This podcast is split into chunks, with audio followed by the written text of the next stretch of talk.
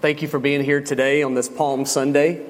What an introduction to the celebration of Christ and the great celebration of Jesus as the one who came as King, the promised King, and the one that would give his life as a ransom for many, as a sacrifice upon the cross. And so we begin this week, this Palm Sunday week, and looking forward to Good Friday this week on Friday, and then, of course, Easter or Resurrection Sunday this coming Sunday. But we're not there yet. Here today, we are looking at the Word of God, and yet keeping the same subject matter, because we are here to look to Christ and to honor Christ and all that we do and say. Because all of God's Word points to Him, and it's a privilege to stand before you again after a couple weeks being gone on my mission trip to India, and to be able to declare God's Word to you again. So we are finishing chapter 7 of 1 Corinthians, and it's been a very profitable and fruitful study on the topic of marriage. And what a needed and necessary topic for us in our culture.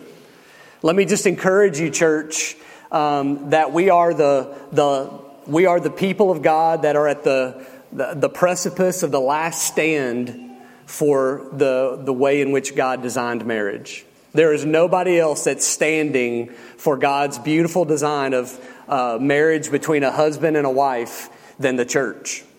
Every other part of the world is crumbling in cultural pressure and sin to destroy what God has created. And so the church is standing strong, and it is a challenge for you and I to stand strong as the church. And this is most important for us as parents and grandparents and God's people, because a generation of our young people are being swayed farther and farther away from believing what God has designed. And I'm thankful for our study in 1 Corinthians 7, because it has reminded us what God has determined to be true does not change. And that is true with His design for husband and wife.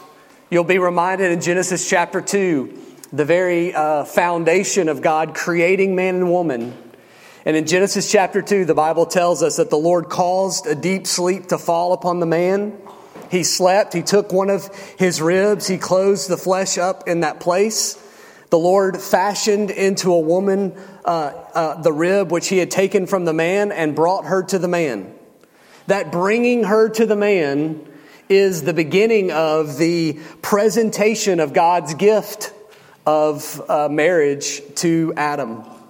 And the man said, "This is now bone of my bones and flesh of my flesh. She shall be called woman, because she was taken out of man. And for this reason, a man shall leave his father and mother, be joined to his wife, and they shall become one flesh." We see the very foundation here of what God has designed as this beautiful covenant relationship between a man and a woman that He has called marriage. A relationship that will last through difficulty, through trial, through many situations, but is built upon and focused on a relationship with God. It was God taking man and woman and bringing them together with Him in the middle as the very centerpiece of that relationship. And so we see throughout all of Scripture that practiced over and over again, that reiterated and taught over and over again through God's people, so that the people of God in the Old Testament would prize marriage and hold fast to fidelity and permanence in marriage, so that those who stepped outside those bounds would face the great consequences of sin, for their adultery, for their immorality, all because God wanted to remind the people to be faithful to what He has called them to do as God's people. And of course, we know that marriage ultimately becomes this beautiful picture of Christ and His church. This beautiful bride that we've talked about today, that we've sung about, that God has presented to the man, the Lord Jesus Christ, and said, "This is your bride. I am making it pure and blameless and spotless." So much so that Paul in his epistle to the Ephesians makes his connection for us as God's people. He writes in verse 23, "The husband is the head of the wife, as Christ also is the head of the church, he himself being the Savior of the body. But just as the church is subject to Christ, so also wives ought to be subject to their husbands in everything. Husbands, love your wives," he says, "as Christ also loved the church and gave himself up for her, so that he might sanctify her, having cleansed her by the washing of water with the word, that he might present to himself the church in all of her glory, having no spot or wrinkle or any such thing, but that she would be holy and blameless." So here we sit as God's people, 2,000 plus years after Christ come and given his life and died, 2,000 years of the very application of the truth of God's plan, him redeeming people, making them God's people by his transformative grace, so that we would be a church that would reflect the glory of God in holiness and blamelessness. That's what we do. Now, I don't know about if you've looked in the mirror lately or you looked in the large mirror of marriage in your life, but your marriage, like my marriage, does not look holy and blameless. Okay? Just as much as myself and my individual relationship with Christ needs work. And therefore also true, we see that it is not the promise that God has made us holy and blameless, but that he is making us holy and blameless. Which is the reason why we need the words of Paul in 1 Corinthians 7, so that he might, by his holy word, instruct us how to be a good husband and a good wife. How to value the design that God has given us. So we don't need to go to Oprah. We don't need to go to Dr. Phil. We don't need to look in the encyclopedia for how to be a good husband and wife. We need the Word of God, the eternal Word of God, to instruct us. And it needs to be the foundation of how we live in marriage. And so Paul has spent an entire chapter dealing with issues in the church in Corinth, so that they might properly understand the faithfulness and the permanence of marriage. That they wouldn't forego or abandon such of a good design that God had established because the cultural milieu of that time called for change. The design of marriage that God established needs no change. Needs no change. It is exactly the way he designed it, and it will last eternally until Christ comes again. It will last, sadly, up until the point that Christ returns. We won't be married in heaven to our spouses of earth, but we will be in a marriage relationship with Christ himself as the church. And that's what we celebrate. And that's what we try to reflect. And so Paul has instructed the church in Corinth as he has instructed the church at Redemption, so that we might know how to live as married people. He's instructed those who might have the gift of singleness. He has instructed those who have dealt with different situations in marriage that we still see today, where sin pervades and conflict arises. And we determine that perhaps we might be married to an unbeliever, or our unbelieving spouse abandons us, and therefore, what do we do? How do we live and respond as Christians when an unbelieving spouse leaves and abandons the marriage? We've looked at themes such as just the overall trust of God, because he has placed us in these situations by his providence. And so we have no reason to fear or be afraid, that we must trust him. And we finish this passage tonight with a few verses to consider and a final word on marriage. Now, if you have most of the common English translations of the Bible, when Brandon read the passages today, you were jiving with him. except a few, like the New American Standard, sounded very different from what he read. Okay? I'm going to read to you the New American Standard version of the passages for our consideration tonight. If any man thinks that he is acting unbecomingly toward his virgin daughter, if she is past her youth, and it must be so, let him do what he wishes. He does not sin, let her marry. But he who stands firm in his heart, being under no constraint, but has authority over his own will, and has decided this in his own heart, to keep his own virgin daughter, he will do well. But then both he who gives his own virgin daughter in marriage does well, and he who does not give her in marriage will do better.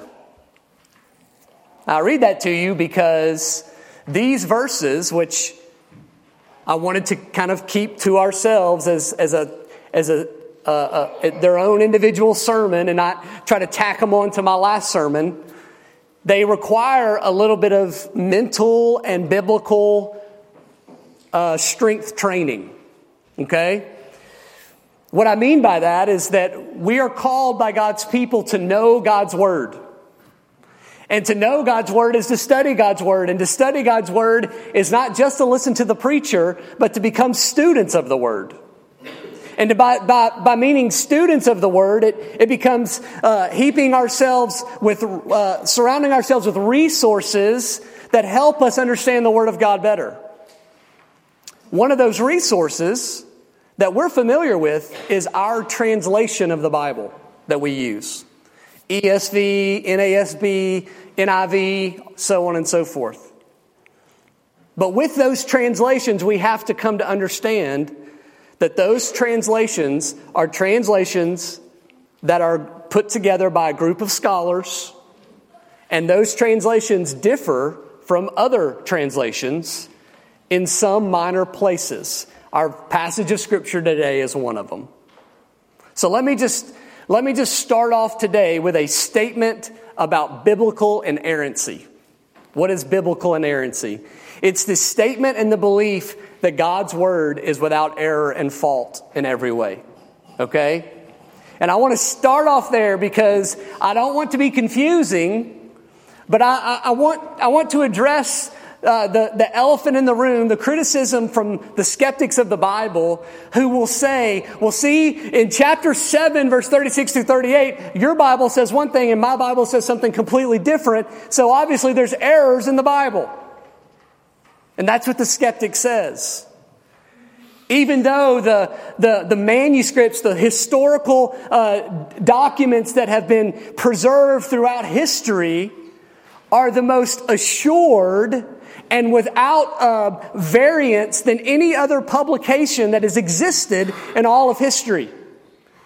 Those thousands and thousands of manuscripts are the very foundation that prove that the Bible is without error. Outside of the fact that literally the Bible itself tells us that it is true, that it is pure, that it is the very words of God that have been breathed onto the page, and so we can trust them. So what I'm trying to tell you is that variances in our translations by no means should make us doubt God's Word. Okay? Because the statement of biblical inerrancy that, by the way, had to be affirmed in the city of Chicago many years ago because of the liberal push to doubt God's Word, this statement was affirmed by a group of evangelical churches across the country in order to define very clearly what inerrancy means. They write, and I quote, "We affirm that inspiration, strictly speaking, applies to the autographic text of Scripture, which is the providence of which in the providence of God can be ascertained from available manuscripts with great accuracy. We affirm that copies and translations of Scripture are the Word of God to the extent that they are faithfully representing the original." The original what? The original manuscripts, the original language.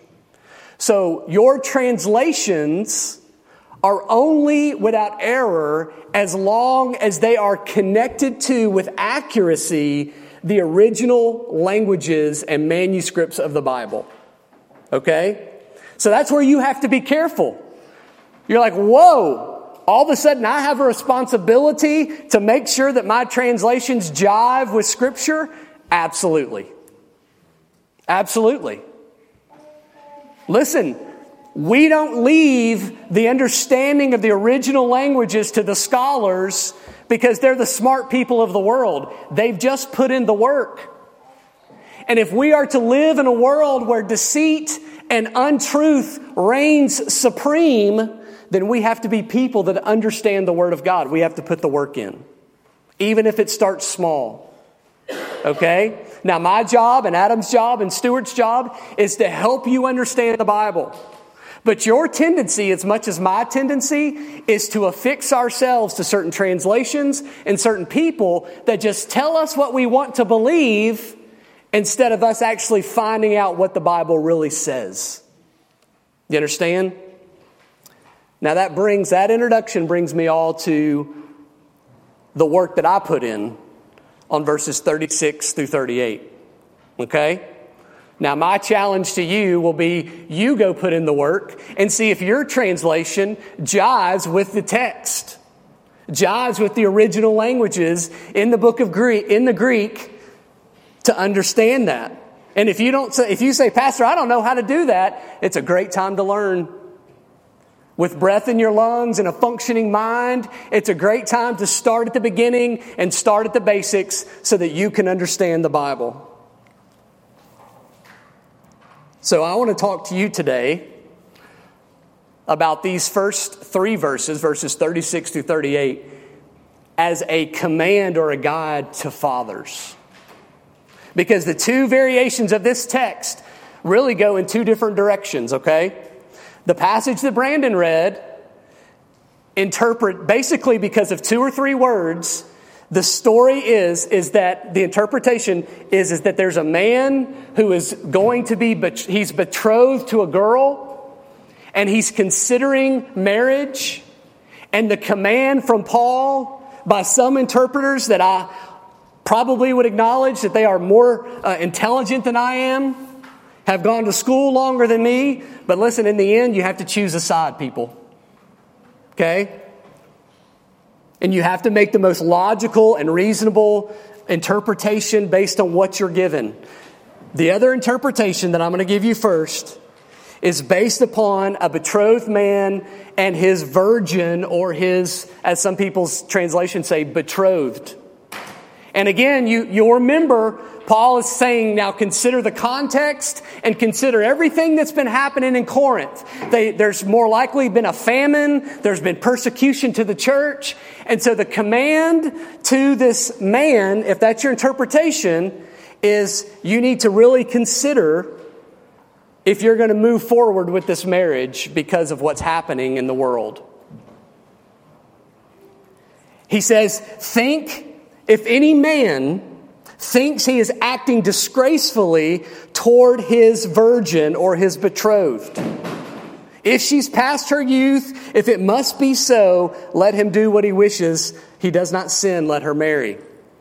Now that interpretation is that this man is considering the context and he's considering the desires of his own heart, the passions and the lusts of a young man that wants to be married. You following me? And so the interpretation is Paul is leading them to say, you need to go get married. Okay? My interpretation is different, and I'm going to explain to you why.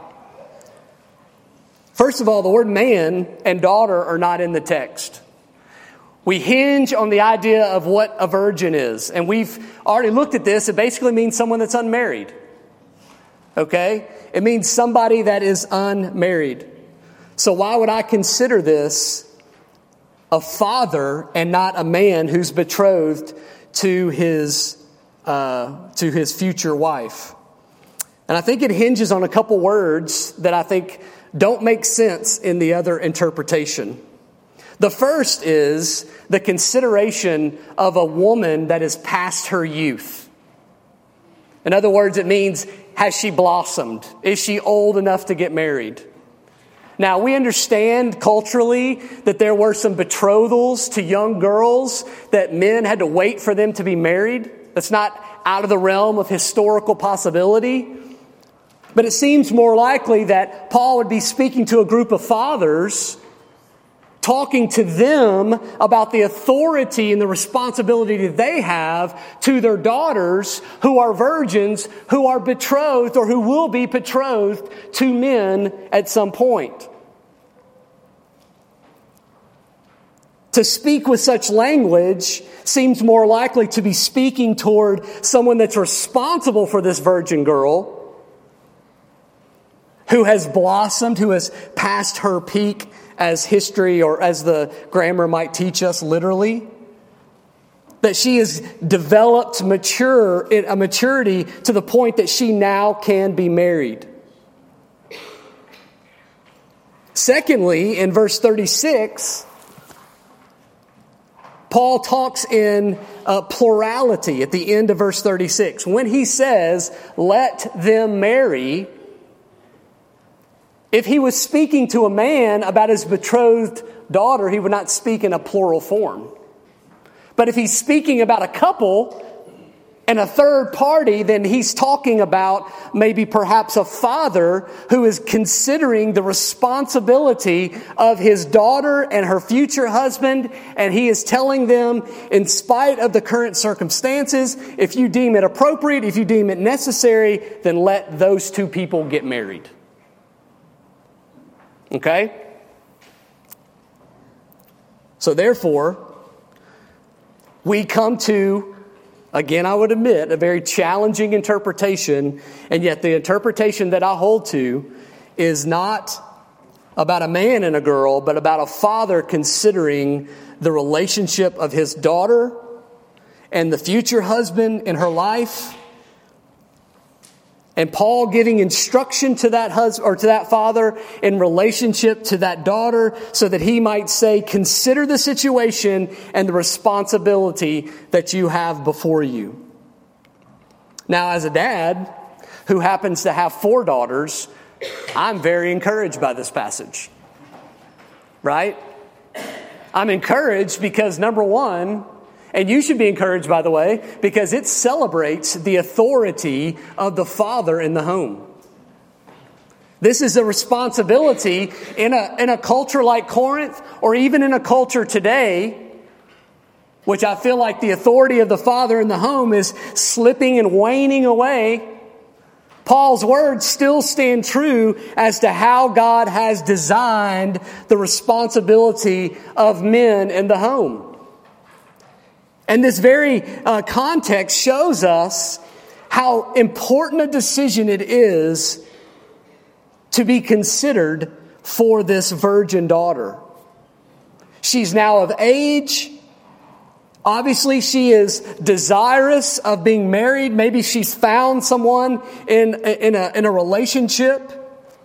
And Paul is trying to encourage this fatherly parental figure, how important it is to consider that authority and the responsibility of his decisions. Now, let me just encourage us, church, that this must be a continual and stressed practice in our homes today.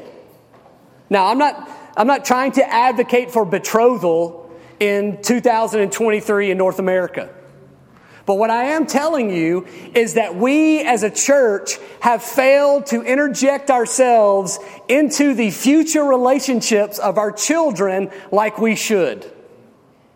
We have neglected such a responsibility because of social pressure instead of the biblical mandate that God has given us as fathers. Let me tell you, when we get to the end of the lives of our adolescent children, before they leave the home, the very last and most important decision that we can make is who they will spend the rest of their lives with. Now, that may sound crazy. Oh, that's none of our business. We need to give our kids independence and freedom. I'm not trying to take away their independence and freedom. But let me ask you a question. Who are our children at young adulthood getting their wisdom from when it comes to who they want to marry? Their friends. That's who they're getting their wisdom from.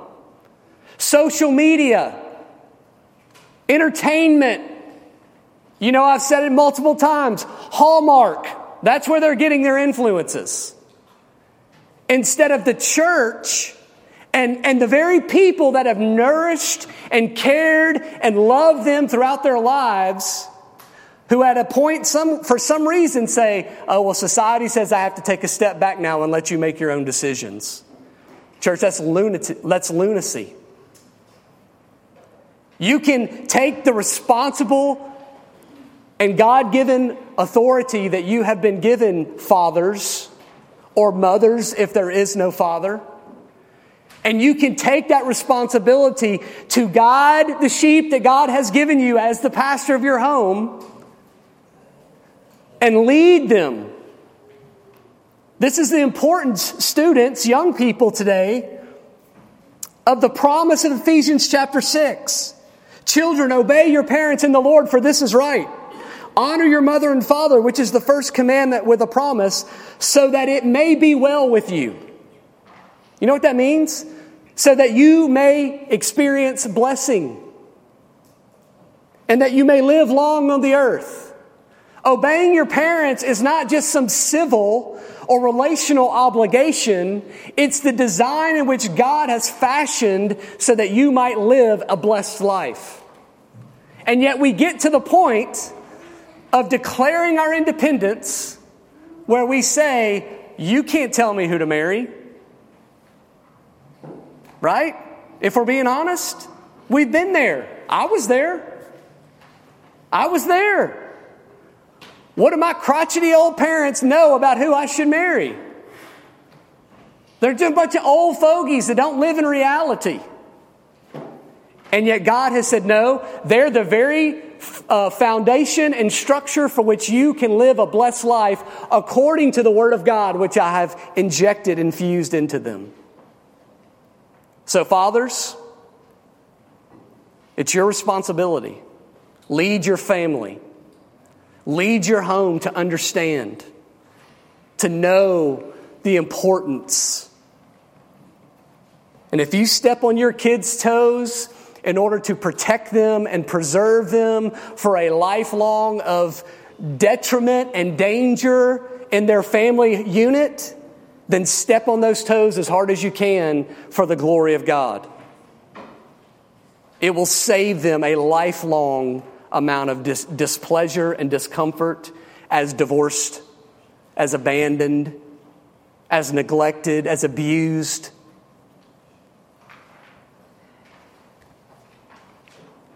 But you don't just celebrate the authority of the father, you also should consider the desires of the couple. Paul talks about a struggle here with the father.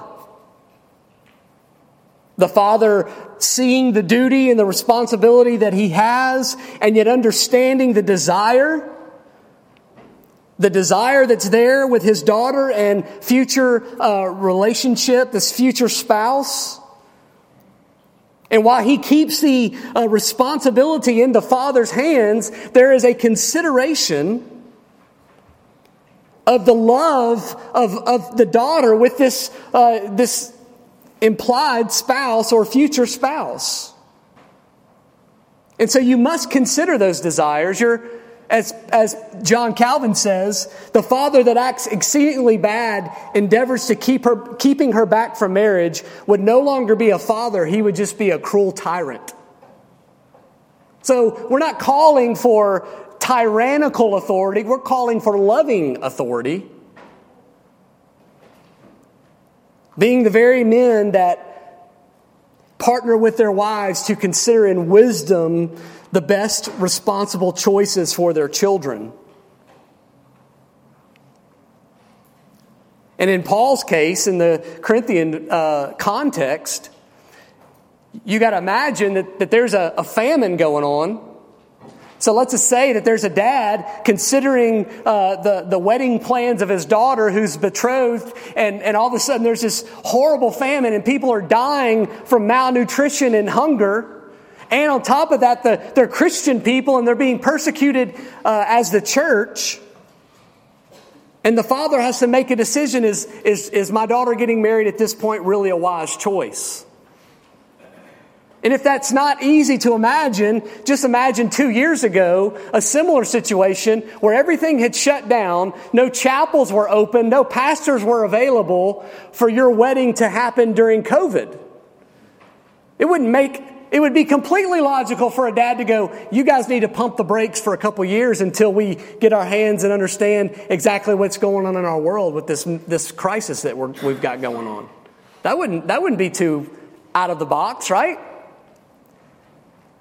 And so what Paul is teaching us is that as we celebrate the authority that's necessary in this guide to fathers, we should also consider the desires of the couple.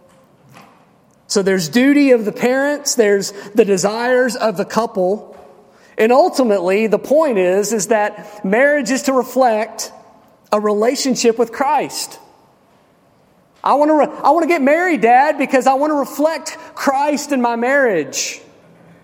And to the student, I would say, but are you reflecting Christ in your submission to your parents? Are you doing that?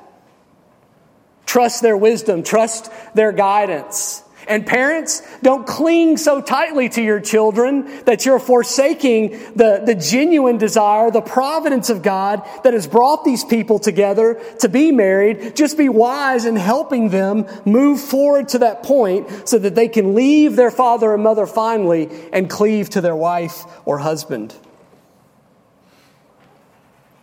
And so Paul's final statement to, as I would say, this father is, so then he who gives his own virgin daughter in marriage does well, and he who does not give her in marriage will do better. Now, why does he say do better? Because in that context, it would have been better that they not get married at that time because of the circumstances in Corinth, as I've explained.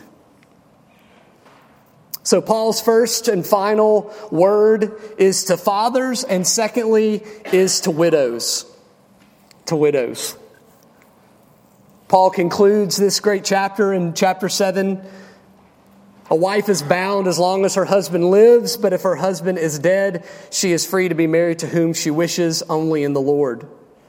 But in my opinion, again, Paul says, she is happier if she remains as she is. I think that I also have the Spirit of God. Now, you'll remember that we've already looked at the word bound.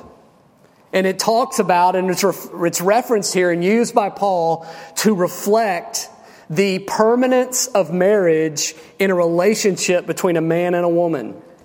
The binding or the tying together is all about the design of God to keep and hold fast to a man and a woman in the relationship of marriage. As in chapter 7, verse 27, Paul said, are you bound to a wife? Do not seek to be released. Are you released from a wife? Do not seek a wife, he says. In Romans chapter 7, verse 2, for the married woman is bound by law to her husband while she is living, but if her husband dies, she is released from the law concerning the husband. And so Paul wants to address marriage finally and completely by dealing with those who have lost a husband or lost a wife, the widow. And most particularly, he is talking about women who have lost their husbands. Why? Because it was a great concern in the church. Imagine women in the day of Corinth that would lose a husband. They lost their financial stability. They were not able to make and have economic sustenance and provision the way that men could in that culture. And therefore, it would have been a great and detrimental moment in their life for their husband to pass away. And you can imagine that in a world of that day with sickness and war and all the other things that happened, widowhood was a common thing. Men were dying left and right, leaving their wives behind. And so Paul wants these widows to be addressed in his final plea, reminding them the permanence of marriage to a husband as he lives, and of course, the freedom that a woman would have as a widow if her husband died. But notice what he says. He says, only in the Lord. So widows, you have freedom. If your husband dies, men, if your wife dies, you have freedom to find another spouse only in the Lord. That's important, particularly for women. Women who would be lured to financial stability and yet neglecting the fact that their future husband, their new husband, did not love the Lord. Therefore, entering into an unholy relationship, an unequally yoked relationship that did not please the Lord who had created marriage and created them. But the physical needs do not supersede the spiritual needs, that this man should be a believer, that he would be able to, he follows Christ, he celebrates the church, he could lead his new wife in holiness and godliness. So much so that I think Paul would agree, if I could put some words in Paul's mouth, it would be better that a widowed believer not marry than to marry an unbeliever. It's just that simple. It would be better for this woman to remain single the rest of her life than to be unequally yoked with an unbeliever. Why? Because God has always provided for widows. And most particularly, He provided for widows through the church. Do you realize that God has established a functioning body of believers that become the husband for widows? That literally God has used throughout the history of the church a ministry of God's people to provide the needs for women who have lost their husbands? Hold your place here. Go to 1 Timothy chapter 5. We've studied this as a church before, but what a great refresher. 1